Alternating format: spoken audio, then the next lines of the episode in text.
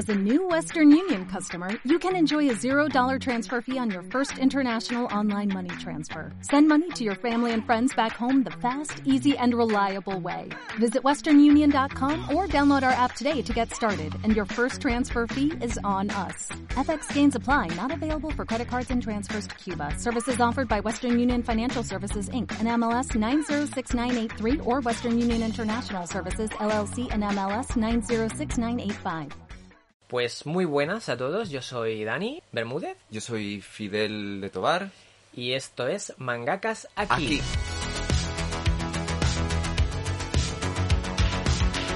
Es un título muy bonito que se nos ha ocurrido para esta para este espacio que vamos a hacer, porque básicamente vamos a hablar de nosotros, que somos mangakas y estamos aquí.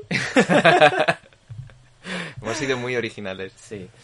Eh, bueno, pues eh, lo que queremos hacer es eso, charlar un poco con vosotros de nuestras experiencias como dibujantes de manga, con- yo como dibujante, Fidel como guionista, y además pues ampliar un poco el contenido que yo hago aquí en, en directo todos los días con, con este tipo de, de- de reflexiones, ¿no? Sobre Para los que nos escuchéis desde el podcast y si queráis saber un poco más de, de nosotros, eh, juntos eh, que hemos creado varios mangas, Arashiyama y Liquid Memories en concreto, ambos publicados con Norma Editorial y ganadores a mejor manga español en el Salón del Manga de Barcelona, ahora llamado Manga, Manga Barcelona. Barcelona, Correcto. Eh, podéis buscarnos en redes sociales y saber más. Os iremos explicando cómo hemos creado estas obras, la nueva y las que están por venir. Esperemos, si todo va bien, toco madera. Me está tocando la cabeza, bien, pues, o sea, this is real. Eh, hechas las presentaciones, yo creo que es cuestión de lanzarnos a la piscina, ¿no? Hmm. Bueno, el tema de hoy va a ser un poco especial. Eh, aunque estamos en Mangakas aquí, vamos a hablar de Akira. ¿Qué diréis? Vale, esto no tiene nada que ver, ¿cómo voy a aprender a qué es lo que hacéis o conocer un poco más de lo que hacéis? Pero, Pero tiene- tienes un plan por ahí. tengo ¿no? un plan, un Vale. plan malévolo. Conforme vayamos avanzando en la presentación de qué es lo que supone esta obra en el mundo editorial español, eh, veréis cómo sí que tiene relación con la creación de manga en nuestro país.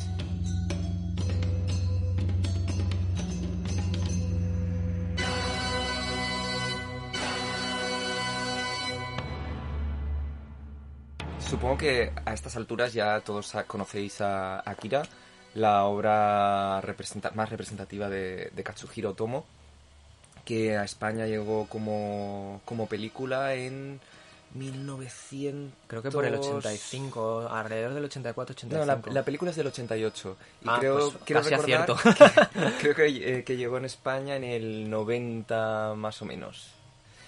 Em, fue la obra que introdujo el manga y empezó a apasionar a todo el mundo en, en nuestro país. De hecho, fue la primera película que se proyectó en cines, pues la primera película de anime, ¿no? Que se proyectó en cines. Si no, si no Todo el recuerdo mal, licencias sí. de, de televisión. Sí. Em, y en España el manga se empezó a publicar un desde no desde 1990 se empezó a publicar a pesar de que el manga en Japón se publicó del 82 a 1990 y sí el manga acabó después que la película se, se estrenara en el 88 co- por eso película y, y manga tienen finales diferentes Además, es, es- hay una cosa particular y es que es muy raro que el propio mangaka dirija la adaptación de, de su película y además mientras está creando el, el manga. Supongo que eso hace que explica que el acabado visual de la película acabará siendo tan espectacular y haya perdurado durante tanto tiempo y creando tanto impacto incluso ahora. Pero al margen de la película, de, de la calidad de la historia y demás, nosotros nos vamos a centrar en, en su publicación en, en papel en, en nuestro país. Que por lo que veo hay varias, Sí. varias ediciones bastante diferentes la una de la otra. Sí, yo tengo aquí tres ediciones diferentes, de las que iremos hablando, Que no son pequeñas, precisamente. Pero muy a mi pesar no he conseguido eh, la primera edición de Akira en España. Eh, la primera edición fue en 1990, como decía, se publicaron, se publicó en 38 tomos de 64 páginas cada uno. Caray. Eh, las publicó Ediciones B, pero con el sello de Dragon Comics. Y este es el punto de partida del- de lo que queremos explicar. Y es un manga que en Jap- Titular, espera, titular. titular. la publicación de manga en España. Em, un manga que en Japón se publicó en, en seis tomos enormes. Aquí eh, llegó en un momento en el que el mercado no estaba preparado para, para la lectura de manga japonés. Ni para sus onomatopeyas, ni para el sentido de, de lectura, eh, ni mucho menos para dibujitos en blanco y negro. que era eso? El mercado aquí lo que se vendía era el cómic americano y la BD francesa, con lo cual ediciones B, Dragon, Dragon Cómico, Glenat, que era la, la, la versión francesa, decidió dividirlo en tomitos de tapa blanda de 64 páginas a color.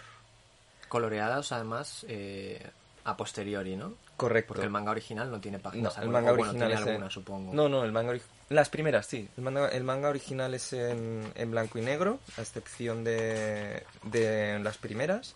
ASMR de pasado de páginas, Sí. perfecto. Pues eso, llegó con las páginas, y con las páginas espejadas, en sentido de lectura occidental.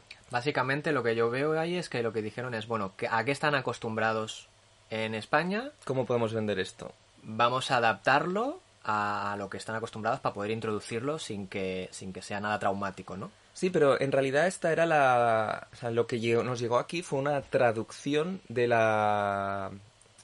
de la edición americana. O sea, en América se publicó en color. De hecho fue Steve Olive quien coloreó todas las páginas, quien las espejó. Y además, eh, como no se creía que, que- que las onomatopeyas japonesas fueran a, a funcionar, las tradujo todas. Y eso implica algo muy importante, y es que hay onomatopeyas que al cambiarlas a sentido europeo no tienen el mismo tamaño. Claro. Con lo cual, O incluso no son verticales, porque en japonés van, suele- suelen ir en vertical, ¿verdad? correcto. Entonces, eso ponía a la vista dibujos que en la edición original no estaban. Ponía al descubierto esos dibujos o los hizo Bueno, el propio Steve Olive. Claro, eso es lo que te iba a decir. No creo que tuvieran dibujos debajo, sino que tuvo que inventarse espacios, personajes. No se sabe muy bien. De hecho, eh, al- si buscáis por internet encontraréis comparativas de viñetas en las que de repente aparece una cara de un personaje que en la edición japonesa estaba detrás de un globo de texto. Pero esto es una locura. O hay viñetas en las que desaparece todo el fondo y se sustituye por un color azul. Esto no me. O sea, como en plan. Esto es muy complejo de hacer. Le quito todo el color. O sea, Hmm. todo el fondo y así le doy más. Y no quiero equivocarme, que seguramente estaréis pensando, pero menuda locura, menudo destrozo a una edición japonesa, una edición original. Pero esta edición fue aprobada por Japón ¿Cómo no? No lo dudo, en absoluto. y Steve Olive ganó un premio Eisner a su maquetación por Akira. Caray. Para de los hecho, tú ahora est- estás hablando de esta colección y yo creo que. Yo recuerdo haber visto un, un tomo de estos porque mi hermano mayor eh, también es muy, muy fan de, del cómic y tenía varios, varios tomos de este tipo, ¿no? Que son Uy, como- esto hay que expropiárselo ya. Creo que en una mudanza desapareció. Desgraciadamente creo que en una mudanza desapareció, si no te lo habría buscado para, para esta ocasión. Pero, pero recuerdo ver las onomatopeyas en, en- bueno, no en inglés, pero sí, pues eso, ¿no? Las típicas onomatopeyas en, en, en, en, en- en romaji, en letras occidentales, y sí que daba un aire muy de, de en realidad, de cómic europeo, ¿no? Con el color y con esas onomatopeyas. Lo que no sabía es lo que dices, que redibujó escenas, que introdujo dibujo suyo, digamos, para, para, Bueno, esto no para que la adaptación fuera perfecta. Esto no fue lo único que se introdujo. En la adaptación americana, los americanos consideraron que había determinadas eh, ausencias de información que no podían permitirse porque el lector no iba a entender la historia y se introdujeron textos nuevos que no existían en la edición eh, japonesa, se adaptaron alguna, algunos textos, se censuraron algunas viñetas tapando órganos genitales, por ejemplo. Ajá. Em, y digamos que llegó una obra muy adaptada, que fue la que nos llegó a nosotros traducidos en estos 38 tomitos que, que os digo, que después se retaparon en, no sé si fueron 12 o 13 tomos. Para los que no sepáis lo que es retapar, hay muchas editoriales que cuando una obra ya o ha dejado de vender o, o lo- o- o que tengan mucho stock, lo que hacen es arrancan las, las cubiertas, flexibles en este caso, y las reencuadernan en otro formato. O sea, cogen el contenido de- del cómic, la tripa, que se le la llama. tripa, sí, y lo ponen, le- lo retapan, es decir, le ponen una tapa nueva. Correcto, y aquí lo que hicieron fue, de los 38 números, los dividieron en 12-13 números, que cada uno incluía tres de los números pequeñitos, Ajá. con tapadura. De nuevo, supongo que adaptaron, se adaptaron al mercado que había en ese momento. Correcto. O sea, parece ser que vendió relativamente bien, entonces Mm. hicieron una nueva edición con el mismo contenido. Páginas a color, espejadas, introducción de textos. Y la traducción, importante, la traducción que llegó aquí fue mm, traducida del inglés. Es decir, aún no teníamos el, la- el magro japonés, digamos. Bueno, creo que así escuchándote un poco veo, veo más o menos por dónde va el, el- el hilo de lo, que, de lo que nos quieres hablar. A ver si me puedo aventurar a, a adivinarlo, ¿no? Supongo que, que las ediciones de una misma obra, a medida que pasa el tiempo, se revisan y se adaptan al público actual. Básicamente, ¿Tú querías hablar de eso? vas muy cerca, muy cerquita de, lo, de, de hacia dónde vamos. En el 99, eh, por primera vez, 99-2000, se publicó la, la obra en seis tomos, que era como era en, en Japón, seis tomos gordotes, en blanco y negro, con el dibujo original de Katsuhiro Tomo, o sea, era la primera vez que llegaba el dibujo con las onomatopeyas en, En japonés. en japonés. Bueno, re- retiro dicho, con las onomatopeyas americanas. Ah, amigo. Sí, sí. En sentido de lectura occidental, toda- todavía manteniendo las, al- las alteraciones. O sea, básicamente era como la edición en, en color, pero en, en blanco y negro. Eh, con sobrecubierta en, en color. Mira, mientras tú lo dices, yo voy enseñándola. Es esta, ¿no? Exacto. No estaré enseñando la que no toca. No, no, es esta, Vale, es esta. vale. Esto fue Ediciones B quien lo, quien lo publicó. Eh, como veréis ya, para la, nue- la nueva de, de Norma tiene el borde amarillo, que esta no, no lo tenía. Luego, en 2005-2007, fue más, más o menos, Norma consiguió los derechos de la edición en color americana, la que aquí ya se había publicado en tomitos pequeñitos. La primera. La primera, que había, que es que la llamaron en Japón creo que la Republication Version, no una cosa así. Aquí esta, esta versión, que es esta de aquí, que la biblioteca ha tenido la gentileza de prestarme. Porque esta no se encuentra ya ni para atrás, ¿no? Bueno, sí, en algunos sitios sí que se puede localizar. La que no se puede encontrar es la de ediciones B. Vale, yo voy, voy enseñando para que veáis las páginas a color. ¿Vale? Para los que veáis el vídeo. Em, en este caso, está traducida del, del japonés, pero tiene truco. Cuando se publicó esta, esta edición está publicada en Japón, y cuando se publicó en Japón, se publicó, decidieron que iban a traer la versión americana en color que nunca se había publicado en Japón, la iban a traer de América, y tradujeron al japonés la versión en inglés que se había adaptado del japonés. Y aquí O sea, no es nada de esquizoide. Aquí tradujimos al español la, la versión japonesa Ajá. de la versión americana de la versión japonesa. Me acaba de estallar la cabeza ahora mismo. No me he enterado de nada. ¿Me puedes repetir la pregunta? Básicamente teníamos nada. una traducción que había pasado muchos filtros. Muy sobada ya, ¿no? O Sí. sea, había- o sea, es como cuando juegas al teléfono roto. O sea, era, la interpretación japonesa de la interpretación americana de la De versión una- original. De una versión japonesa previa. Correcto. Interpretada al español. Interpretada por españoles, vale. o sea, Básicamente. sí, es como por aquí me han dicho que no sé qué, por aquí me han dicho que no sé cuántos y... Y eso veremos digo- hasta qué punto llega, llega después a, a notarse. Eh, por último, 32 años después de su publicación, Norma ha sacado la, la- ver, edición, me pongo de azafata. la edición original, seis tomos, en blanco y negro, con algunas páginas a color, sentido de lectura por primera vez eh, oriental, y por primera vez se, traducía la, se traduce la obra directamente del japonés de la versión original que hizo Katsuhiro Tomo en, en su momento. Es decir, y aquí es donde quería llegar, como muy bien has visto antes, han tenido que pasar más de 30 años para que en nuestro país se pueda consumir el manga de culto muy popular, lo más parecido a su versión original que se publicó con ono- onomatopeyas, esta vez sí en, en- en japonés. Vale, ¿puedes repetir todo lo que acabas de decir los últimos 30 segundos? Porque ha entrado Ame y seguramente se haya escuchado su- sus pasitos por aquí. No, es broma, es broma. No pasa nada, ¿qué vamos a hacer? Ame también quiere formar parte de, No hay problema. Eh, entonces, han pasado 30 años para que seamos capaces de consumir un producto tal y como se creó en su país de origen por su autor. Entonces, nosotros estamos, en nuestro caso, que somos mangakas aquí, estamos creando eh, manga, una manera de narrar que se considera hasta hace relativamente poco de, de otro, de otro país, con unas reglas muy marcadas, en un país que no es eh, donde nació, con lo cual con nuestra reinterpretación nosotros decidimos hacerlo en sentido de lectura occidental porque estamos aquí, es decir, estamos creando algo para lo que hace 30 años los lectores aquí no estaban preparados a, a leer. De hecho, incluso ahora, ahora tal vez no, pero hasta hace poco había lectores que tenían reticencias a leer algo que no viniera de, de Japón, cuando ya habían consumido mangas procedentes de Japón adaptados.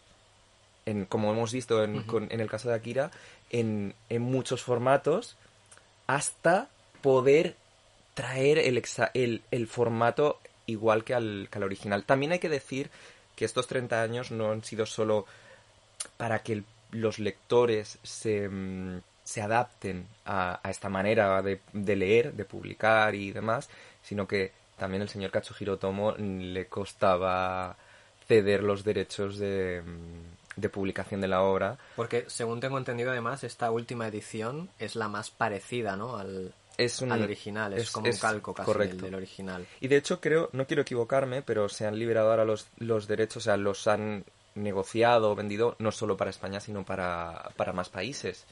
Que ha sido cuando el, el autor ha decidido, pues sí, mira, se va, me parece bien que se edite em, esta obra. Porque los autores, conforme van pasando el tiempo, pues hay de obras que tienen, pues se sienten más orgullosos o menos orgullosos, les gustan más o les gustan menos. O simplemente, quizás sea el caso de Katsuhiro Tomo, nadan en la abundancia y no necesitan más ediciones de ninguna de sus obras. Pero bueno, esto es la idea de coger a Akira como, como ejemplo em, de la evolución del mercado español y de los lectores era, era esta, explicar que crear manga aquí, hace 30 años, era de locos. Ahora quizás no tanto. Bueno, yo creo que estamos un poco locos también, pero igual no tanto, sí. Menos locos. Bueno, La locura se, dis- se diluye.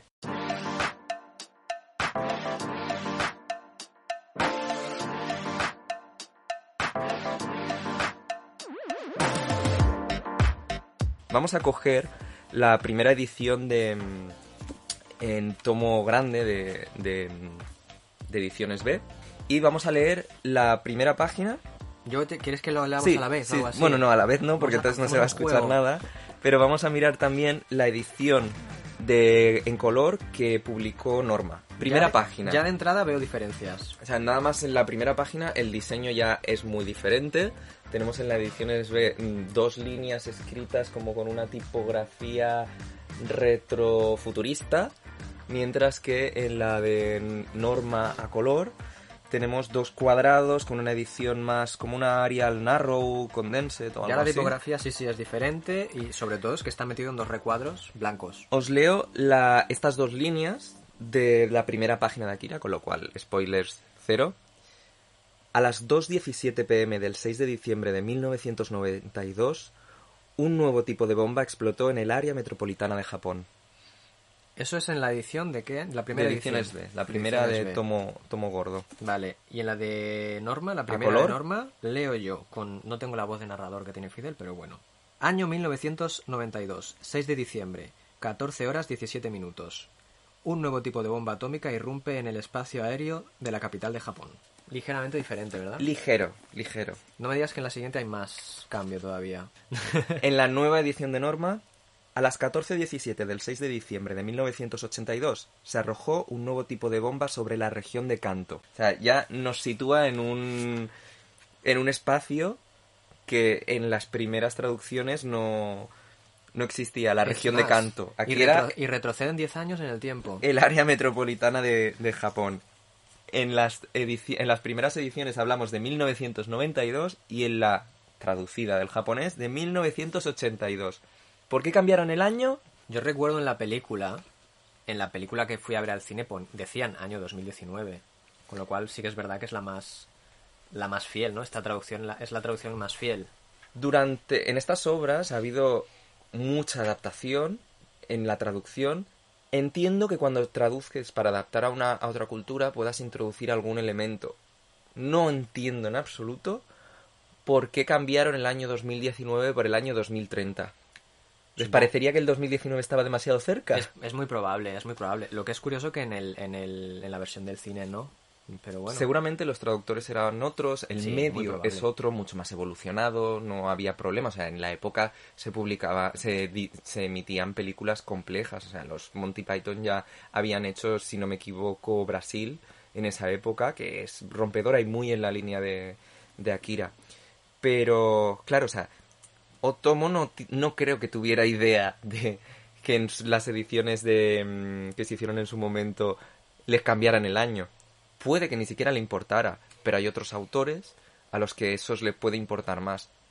Pero es muy difícil de controlar, o sea, si no conoces el idioma en el que se está traduciendo, nunca lo vas a saber. En bueno, dio, casi en el grano, porque eh, históricamente, obviamente el argumento no, pero históricamente situó en el año 2019 preolimpiadas en Tokio y mira, qué casualidad de la vida. Pues sí. Que dio en el clavo en ese Bueno, supongo que Akira tendrá un papel importante en, las Olimpiadas de, este año. Hmm.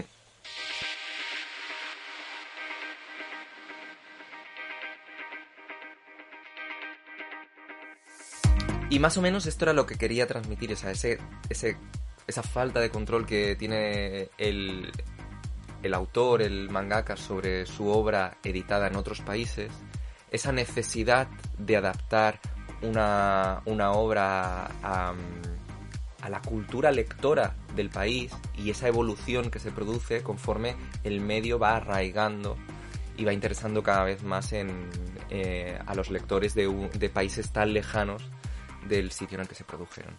Y el cómo eso también lleva a que se puedan producir obras de estilo manga en otros países que no sean Japón y que se puedan entender eh, por los lectores de los países en los que se producen, porque ya están adaptados a, la narrativa, los temas que pueden tocarse son más cercanos quizás a, a, lo que pueda pasar en la otra punta del mundo, aunque hay muchos temas universales que da igual donde, donde estén publicados, pero en cómo cambia el mundo editorial conforme va cambiando el lector. Ya te iba a preguntar yo que, eso, ¿no? Que qué tenía que ver todo esto con nosotros.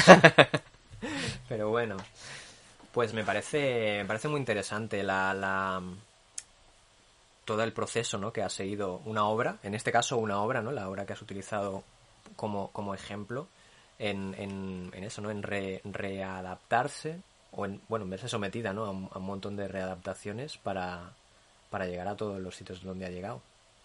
Conclusión, si no habéis leído Akira, leedla.